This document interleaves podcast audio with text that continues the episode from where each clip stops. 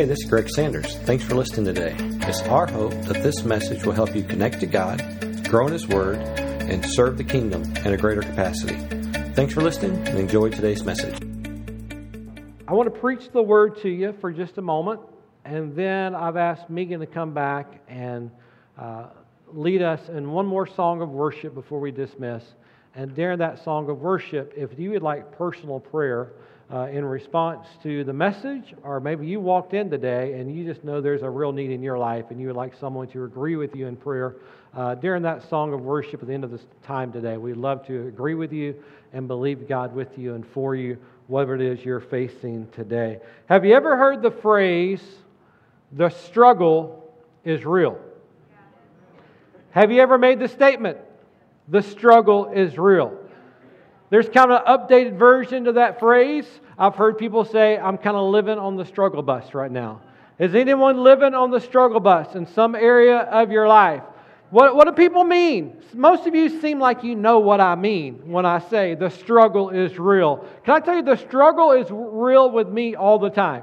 Sometimes it's big struggles. Sometimes it's small struggles. Sometimes the struggle is a big deal to me, and when I share my struggle, it doesn't seem that big to others. Just me? You too. Sometimes people don't understand how big the struggle is. But can I tell you, no matter whether you think the struggle or someone else thinks your struggle is big or small, how many can testify sometimes it's just real, right? Big things to others, small thing to me, big things to me, small thing to others. The struggle can be real. Sometimes the struggle is really big in areas that people don't understand and they don't think it's a big deal. Like, I have this personal struggle. If I'm driving down the road and there's a Krispy Kreme on the side of the road and their light, their sign is lit up. How many know what the lit sign means? It means they're hot. I can drive by a Krispy Kreme, no problem. I don't. I'm I'm bold. I'm disciplined. I don't have to stop. But when the light is up, the struggle gets real, because you don't really eat those donuts. They just kind of, you put them and they melt. They're they're just like it, it is. It is when you walk into heaven. There's going to be a box of the lights going to be on. I'm pretty sure it's like welcome. Welcome, welcome. And if you want to go to heaven faster, just go there more often. And I think that same thing kind of kind of happens there. The struggle is real. Sometimes I hear someone say things that are wrong, but it's really none of my business. And then the struggle is real. Do I say something? Do I let them know they're wrong? Do I let them know their team really is not the best team? Of course, I'm a Razorback fan, so right now I say that to nobody. I just, but, but the struggle's real. Sometimes I pray for God to do one thing, and He answers in a different way. And the struggle inside of me becomes real. Um, we all have struggles in our life. I wish there was a pill I could take, or an easy button I could push that just makes the struggles go away. Um, I know that there are people that will tell you, well, just give your life to Jesus, and He's the magic pill. All struggles will just vanish the minute you uh, give your life to Jesus. I wish that also was true, but Jesus is actually the one that said, in this life, you're going to have tribulation, trouble, struggles. That's going to come to all of us. We all have those. But God does have an answer for the struggle in our life. And Paul is going to share with us about a struggle in his life. And I want to ask you to listen to the, his struggle. And maybe it relates to you. Uh, maybe you can identify with him. Verse number fourteen, chapter seven, Paul says, "We know that the law is spiritual, but I am unspiritual, sold as a slave to sin. I don't understand what I do. For what I want to do, I do not do. But what I hate to do, I do. And if I do what I do not want to do, I agree that the law is good. And it is it is no longer I myself who do it, but it is sin living within me. I know that nothing good lives in me, that is, in my sinful nature, for I have the desire to do what is good, but I cannot carry it out. Does anyone feel like Paul's on the struggle bus? Right? For what I do is not the good I want to do. No, the, no, the evil I do not want to do. This I keep doing. Now, if I do what I do not want to do, it is no longer I who do it, but it is sin living in me that does it. So I find this law at work. When I want to do the good, evil is right there with me. For in my inner being, I delight in God's law, but I see another law at work in the members of my body, waging a war against the law in my mind and making me a prisoner of the law of sin at work within my members. If you don't know if Paul is on the struggle bus or not, just listen to these last words. What a wretched man am I. Struggling, right? Who will rescue me from this body of death? Thankfully, he provides the answer. And he says the answer is the Lord Jesus Christ himself. Father, help us today. We all find ourselves in moments when we don't do the things we want to do. We find ourselves doing the things we don't want to do. Sometimes our belief is wrong, but our actions, Lord, they, they, they lead us in the right way. Sometimes our belief are, is correct, but our actions don't line up. Lord, we, we struggle. Lord, help us to, to align our life with our convictions. Help me to, in moments of struggle, to always choose you. Lord, help me today to preach what you want spoken. Help us to hear what the Holy Spirit wants to say to us. Because we know that when the word is spoken, it brings strength to do what you're asking us to do. Help us together, and we commit ourselves to responding accordingly. Holy Spirit, do the work that only you can do. In Jesus' name, amen. All right, true or false? I can sense that Paul was on the struggle bus. True? He was struggling. He said, I want to do the right thing, but I find myself not doing it. There was a war going on in his life, and I don't know about you, but when I read Paul's, uh, his experience here, I, I kind of breathe a little bit of a, thank the Lord it's not just me. Right? Thank the Lord. If the Apostle Paul, the guy who wrote more of the New Testament than anyone else, the, the guy who is considered the, one of the most greatest biblical uh, scholars or writers of his time, the guy that has helped us know how to do church and how to live life, if that guy is struggling with these things, it provides a little bit of grace for me when I find myself struggling too. I would go even as far to say this. If Paul has great faith, but the struggle was real, we should not be so paranoid when we find ourselves struggling. As a matter of fact, we may ought to be a little bit concerned when we don't find ourselves struggling. Because it could be in seasons when the struggle doesn't seem real that our faith isn't really being demonstrated the way it's supposed to be demonstrated. Because how many understand that movement creates friction? And friction is simply another word for struggle. When we come to Jesus, I want to tell you this morning, it's not that the struggle is over. It's just that the outcome is determined. See, as Jesus followers, you and I have a determined outcome to our struggles. So how do I deal with the real struggles in my life? And this is a very, very wide funnel. You can jump in this morning and apply it to your life, and I, I ask you to do so. If you, there's a struggle of any sort in your life today, jump in and let Paul's word and the Lord's word through him help you this morning. How do I deal with the struggles in my life? Well, the first thing Paul tells us to do is we have to examine, and more than that, cut ties to our past.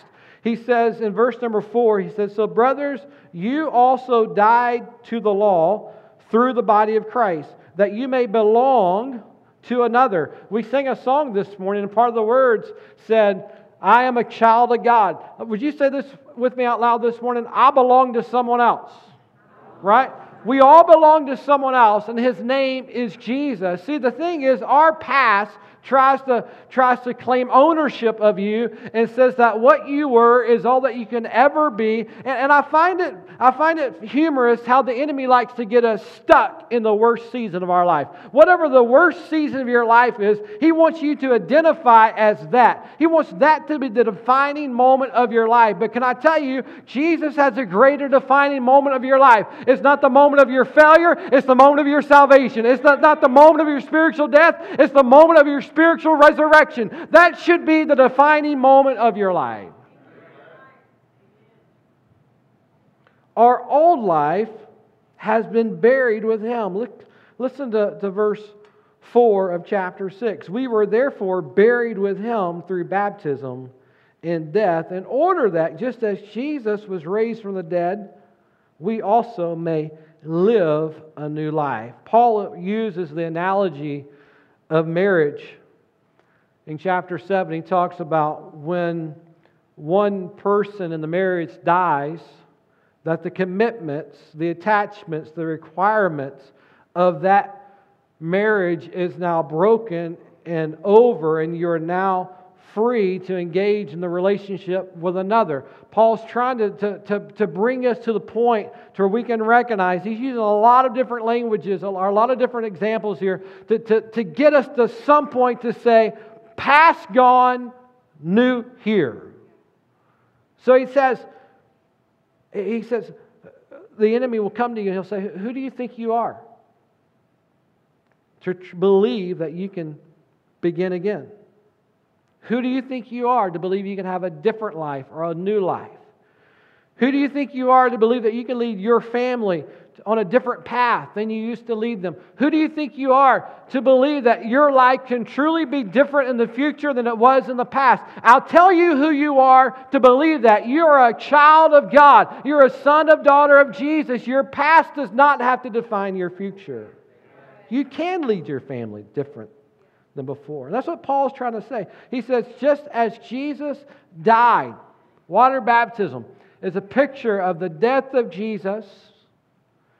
He says, just as you were buried in baptism, your old life, your sin, your sin nature, it was the, the, the wrath of God against you because of sin, the, the, the ramifications of your sin, all that was buried in Christ, and you raised to a brand new life. Paul's trying to use that as a picture of what Jesus wants to do in our lives.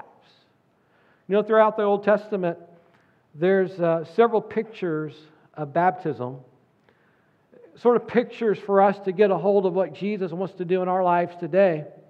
The Lord worked in some strange ways in the Old Testament to not just touch people's lives, but also to kind of paint a picture for us what He wants to do today. There, in the Old Testament, there's a, there's a man named Naaman. How many remember Naaman? Naaman was a great, great general, great leader, respected by his king, but he had a major issue. Remember his issue? He had leprosy. And leprosy in those days was, was a death sentence. If you had that, you, you were going to die. It was, a, it, it was a horrible condition where your body was literally eaten away from the outside in. And uh, if you had this condition, not only was it horrible to live through and to die from. And in addition to the, to the physical torture, there was an added social torture to it as well. You weren't allowed to be part of the community, so to speak.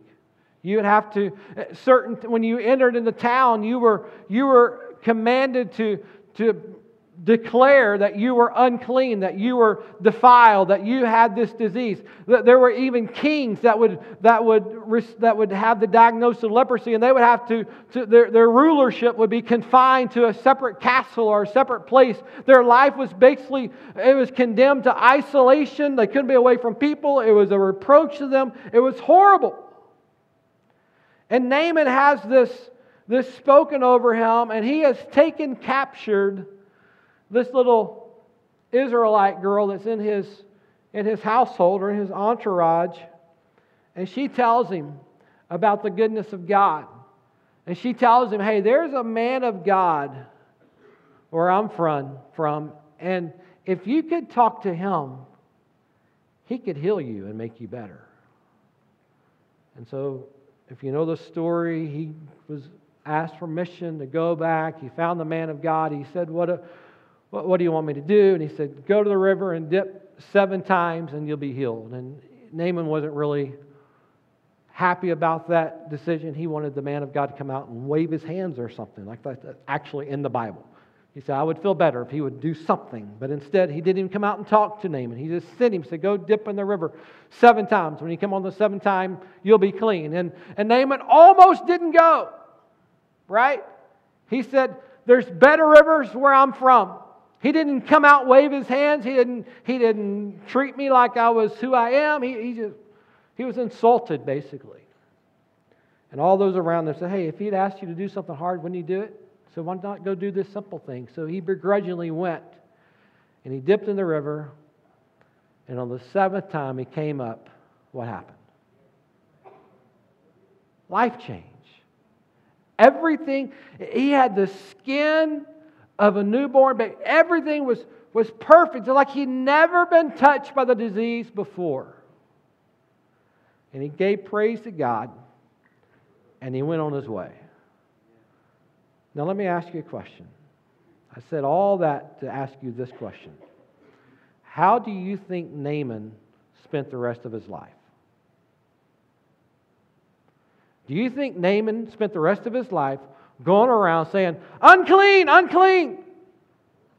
Do you think he spent the rest of his life saying, stay away from me? I used to have leprosy. Do you think he spent the rest of his life away from the public eye? Or do you think he lived his life as though the disease had never touched him? How are we now supposed to live as Christians, as believers? Are we supposed to be walking around like people that are still sick, still bound by leprosy of sin? Are we supposed to walk around displaying the greatness, forgiveness of the God that we serve? Amen? That's the picture of baptism that, that God wants to do in our lives. That's why Paul said in Second Corinthians chapter five, we are new creatures. There's therefore no condemnation for those. My old life is not a limitation on my new life in Christ. The struggle is real. The struggle for transformation is real. But can I tell you, the power of Christ is greater. Number two, we got to serve God, or we get to serve God, I should say, in a new way.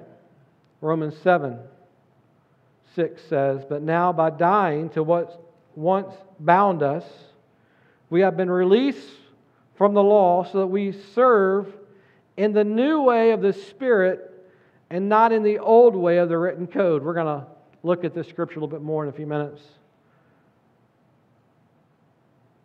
Even when I have desires to relive or reignite, to, to, to do what I once do, all that is is a reminder that I'm in the process of dying to that which once held me.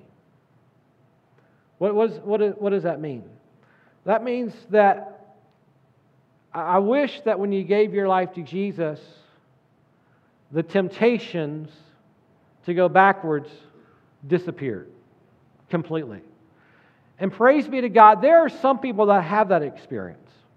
That God delivers them from some part of their past, and when He delivers them, they never have the taste of that thing, whatever it was, that habit, that drug. They never have the the the response, maybe verbally or even in their mind, that they used to have. God just changes them totally. I've seen it happen. I thank God for that. But I've also known people who, who God immediately set them free from their sin, but their but their their walking that out was a struggle. But here's the thing: it's a struggle empowered by Jesus. Amen? There's a difference between us trying to struggle against something in our own power and struggling with God's power. I'll tell you the big difference is the result.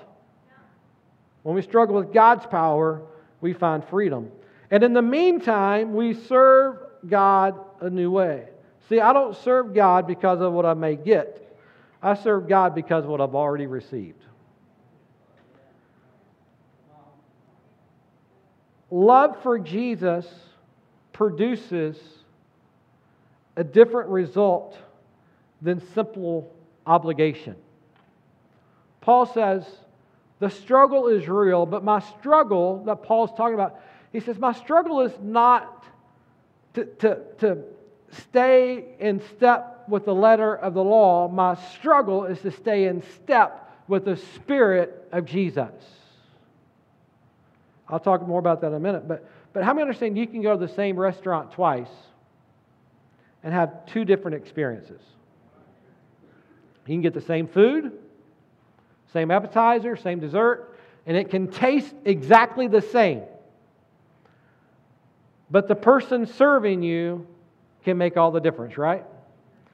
A person who is there out of joy to serve and, and thankful they got a job, as opposed to the person that just came to work that day because they need the money and you're kind of a nuisance that they had to wait on you because they get maybe they get paid the same whether you come or not. I don't know. But, but you know, we've all had different experiences because someone's spirit in them was different. It's, it's been said that the best marriages are made out of people who are just trying their best to outserve one another. The, the love of God in them is pushing them to serve better. They, here, here's point three. And, and the reason is because somehow they have moved from a relig, uh, regulations mentality to a relationship mentality. And that's basically what Paul is trying to get us to do in chapter six to chapter seven. It's part of the way we overcome this struggle of doing the right thing, doing what I know I should do and what God wants me to do to what sometimes I want to do on the inside. Part of that is we have to move from a, from a law mentality to a relationship mentality.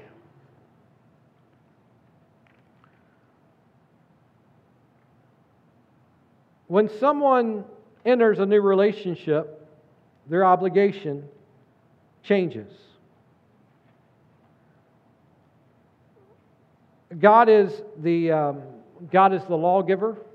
He's the one that gave us the Big Ten, right? The Ten Commandments.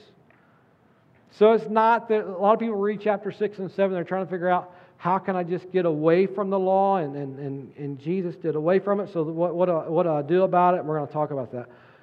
But see, here's the thing about the law. The law has the ability to show us what we ought to do, but it doesn't have the ability to give us the power to do it.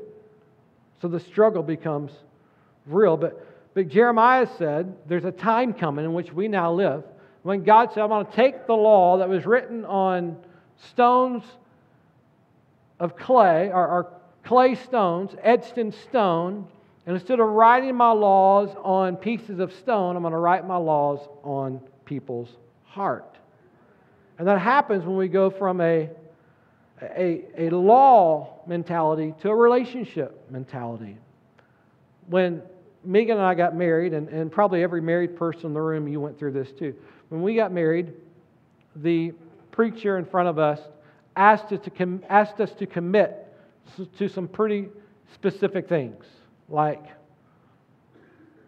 love each other, love each other in sickness and in health.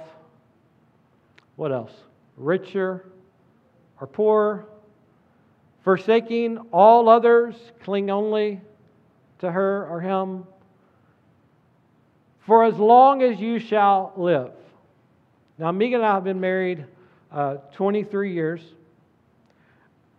And I don't know that if I've ever gotten up out of the bed in the morning and pulled out those paper notes that that preacher used in the year two thousand. So, okay.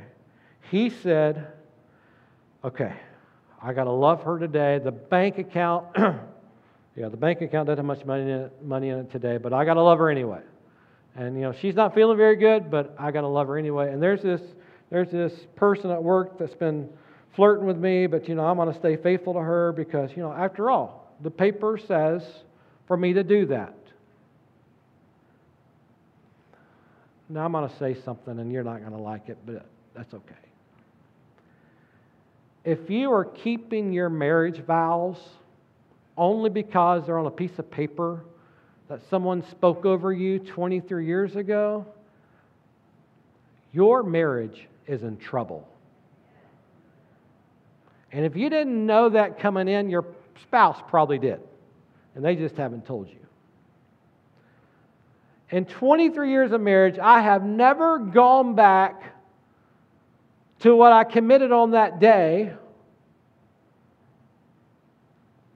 simply and kept it simply because of, of a commitment I made one day.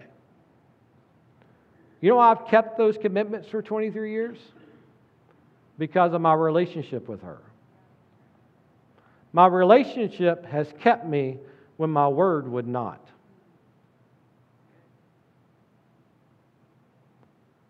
All of us in this room, the only way we overcome certain struggles in our life when it comes to doing the right thing for God, it's not going to come because we know, we know, we know what the Word says.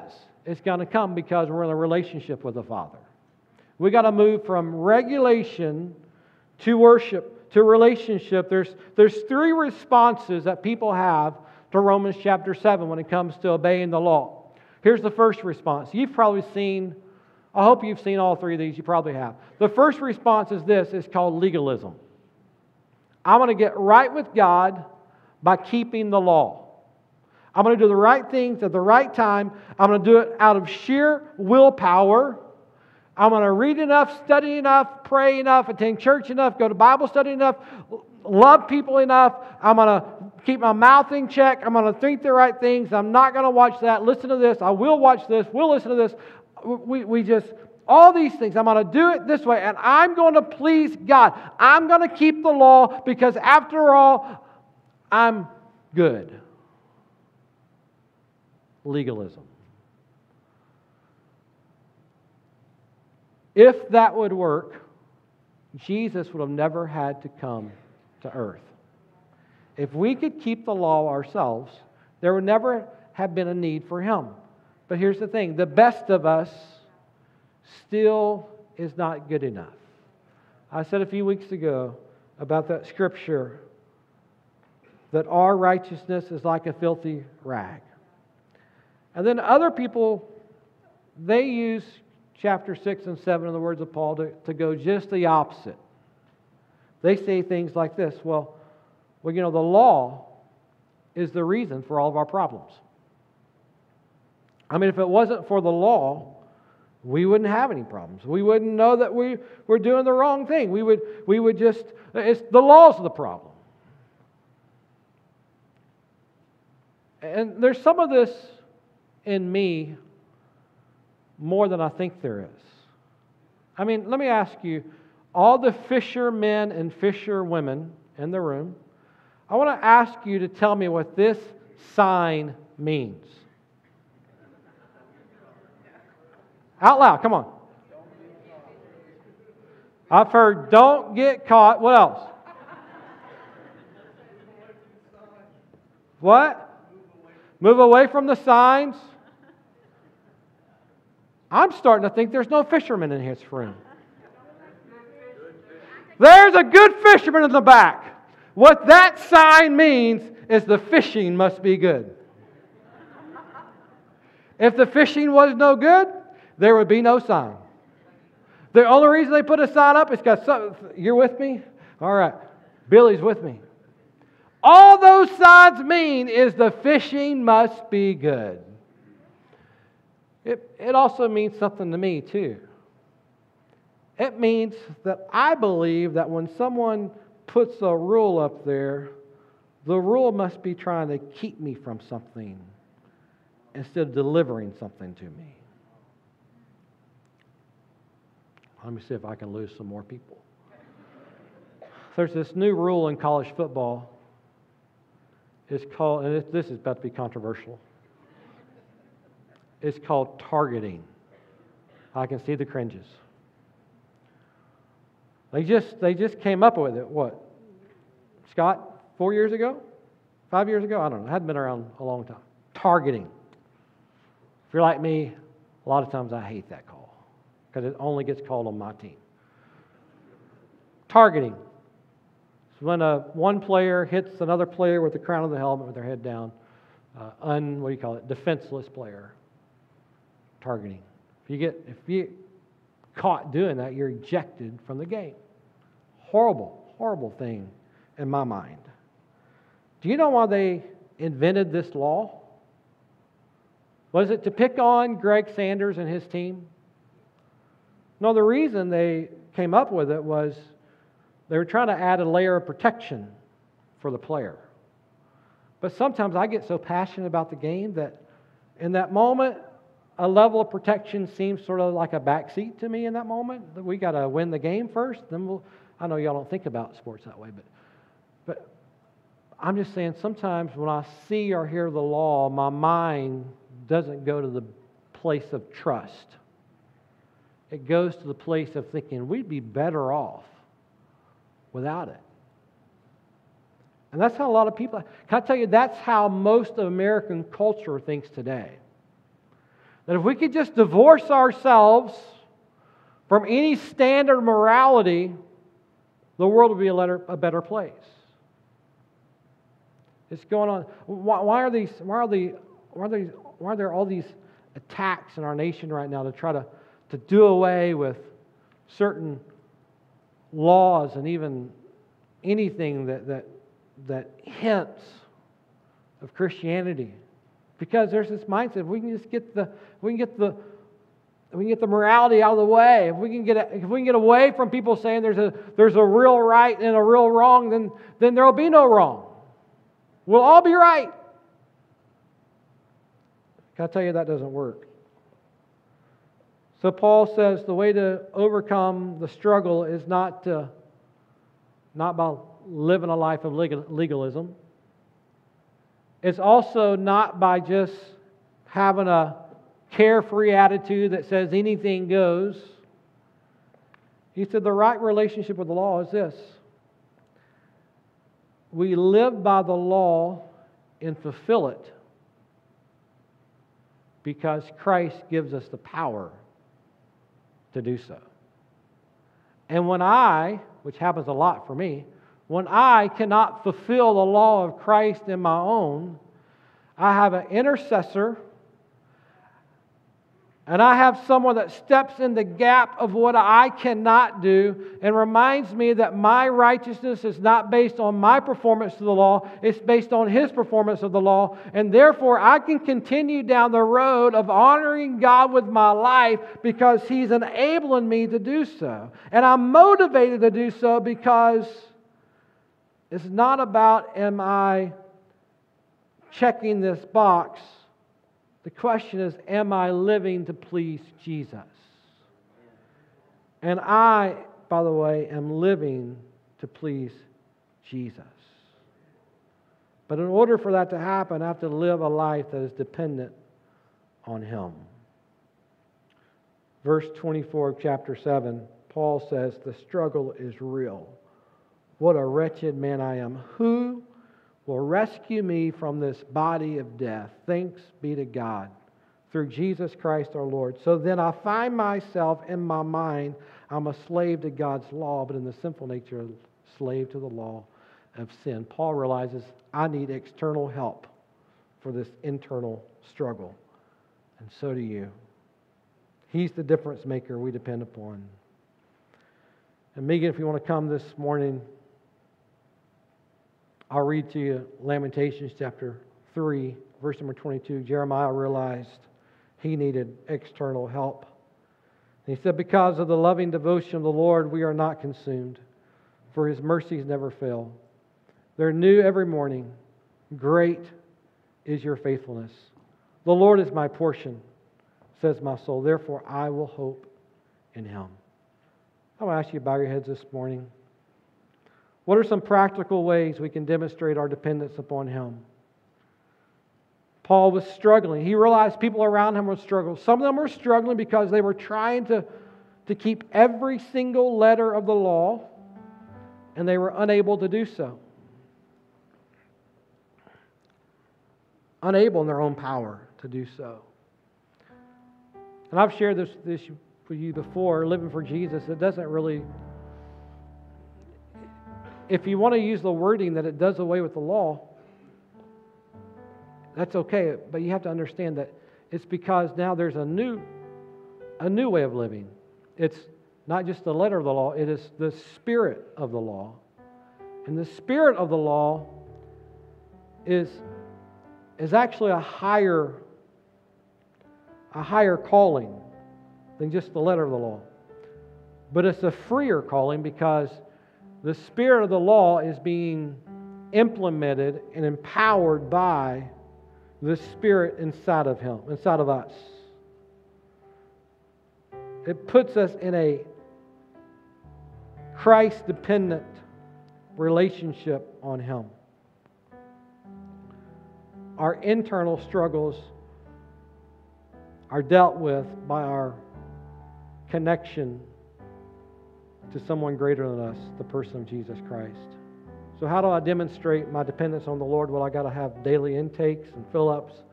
I got to have His Word, which helps me connect to His Spirit. I got to connect with Him in times of prayer. I need, I need encouragement of believers, of a body like this, because the struggle is real, but His power is greater. Today I want to ask you, I've asked you to bow your heads. I want to pray for two different people this morning, or two different groups of people perhaps. Number one, I want to pray for the person who you have been, you have been in a struggle. You've been in a struggle, simply put, to change your life. You have sensed the Spirit of God challenging you, nudging you, pulling you to make some life changes. And you say, Pastor, I, I feel the pull, but it's just been a struggle and it's been real. I'll tell you, when, when God gives you the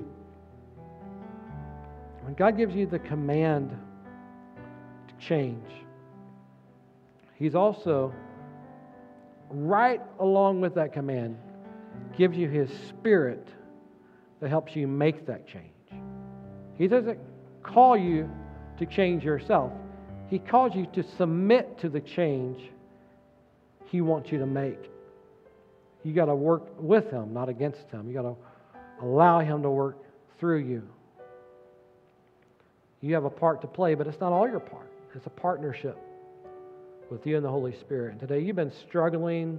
You've been trying to do it on your own. You've been trying to practice outward conformity without an inward relationship, and that is, it is, it's a struggle when we do it. It's, it's frustrating. I've been there, done that, bought the t-shirt, and I would tell you, you don't have to live that way another moment. The Holy Spirit of God wants to come along beside you and help you make every needed change He's nudging you to take this morning. Say, Pastor, I've been struggling with that, with that today. Would you lift a hand real quick? That's me, Pastor. Pray for me. Amen, amen, amen. And I would also say this, rejoice when you sense the Lord pulling you to make those changes, because that means you're being sensitive to the work that God wants to do in you. Secondly today, the second group of people I want to pray for today, there's a struggle in your life, and it is It's different. It's not that God's calling you to make a change. Your struggle is, maybe it's a struggle in your, your finances, it's a struggling, a struggle in your marriage, a struggle in your relationships, maybe it's a struggle physically. You need a, God to heal your body. Maybe it's something emotional or mental. You need God to just touch you and your emotions or your mind today. Can I tell you, all of that is in God's wheelhouse and His power today. And I'd love to pray for you this morning, just that God would touch you. You say, Pastor, that's me. I, I, I'm struggling, but I just, physical, financial, whatever. You just wave at me real quick. That's me, Pastor. Pray for me. Pray for my family. Amen.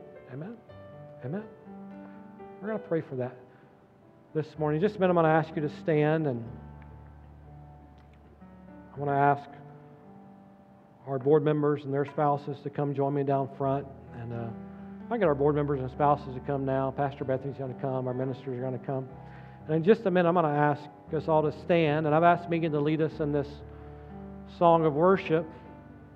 And when we ask you to stand, if you lifted your hand for any reason, myself and these up here would love to pray with you. If you're not coming from prayer, then I would ask you to decree this song over your life today.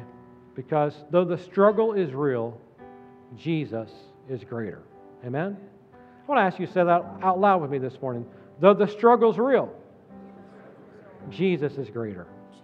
Say it again. Though the struggle's real, Jesus is greater. Amen. Would you stand with me all across this room? If you lifted your hands for prayer, would you come this morning? Let us pray for you. And then let's, let's declare this song over our life today.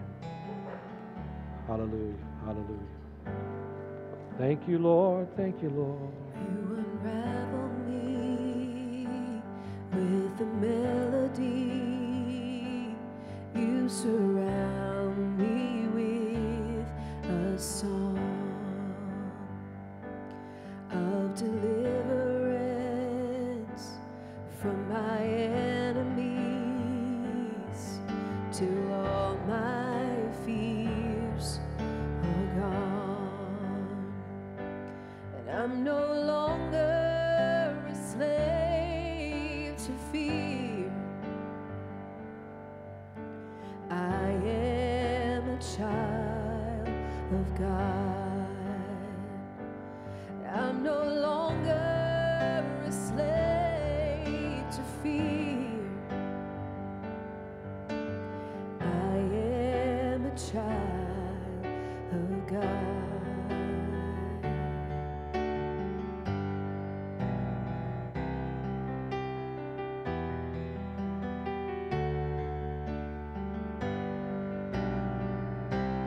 From my mother's womb, you have chosen.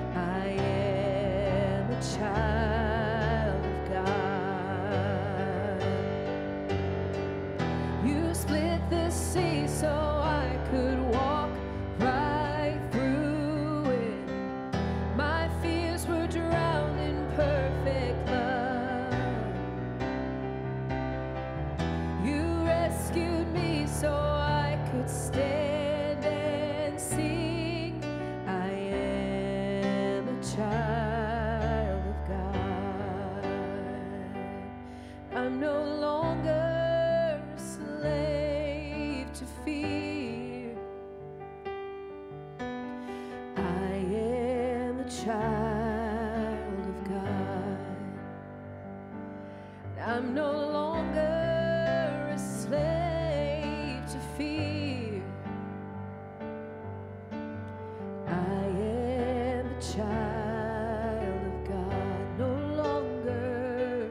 I'm no longer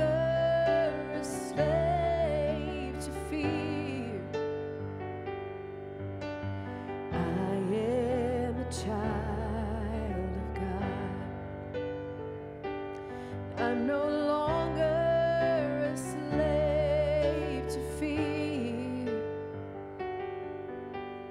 I am a child of God.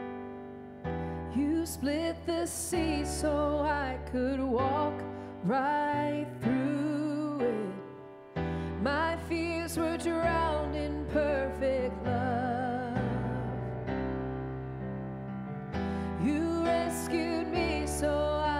Stand and sing, I am a child of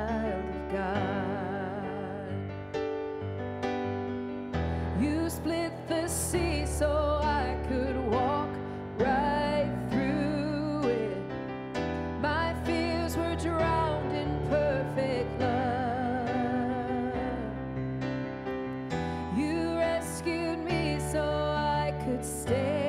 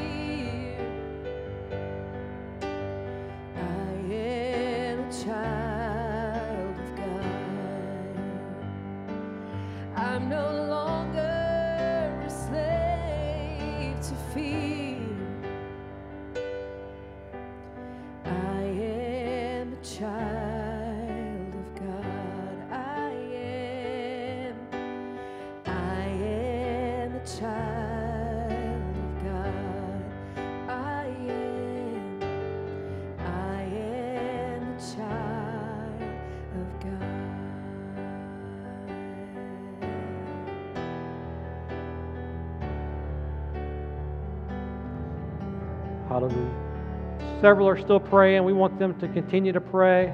But I just want to pray a blessing over everyone. I know some of you need to leave, go get your kids, all that kind of stuff. But Father, I just pray over this house today.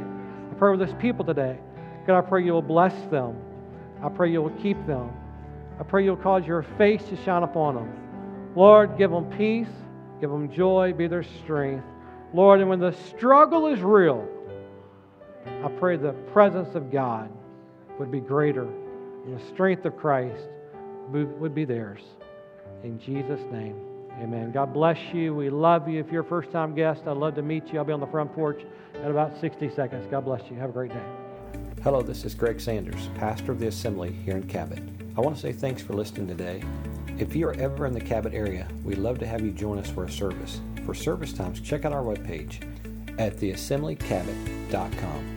Thanks again for listening. We hope you have a great day, and God bless.